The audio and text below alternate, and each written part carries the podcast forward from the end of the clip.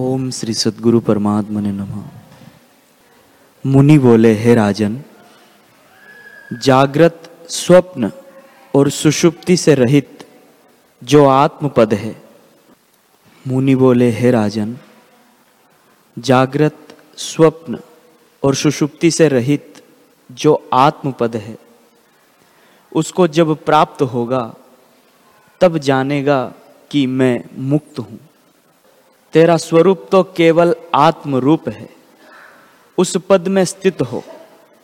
वह अजन्मा, नित्य, चैतन्य, मात्र और सबका अपना रूप है। उसी के प्रमाद से दुख होता है। जैसे बालक मृतिका के खिलौने बनाते हैं और हाथी घोड़ा आदि उनके नाम कल्पित कर अभिमान करते हैं। कि ये मेरे हैं और उनका नाश होने से दुखी होते हैं।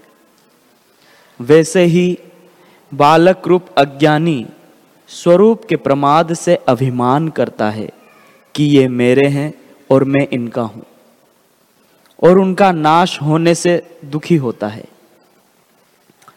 यह नहीं जानता कि सत्य का नाश नहीं होता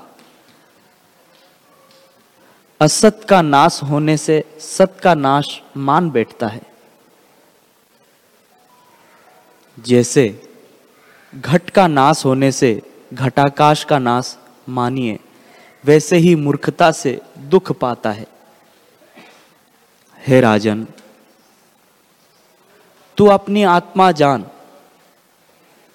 आत्माधिक संज्ञा की शास्त्रों ने उपदेश के लिए कल्पित की है। नहीं तो आत्मा अनर, अनिर्वचनीय पद है।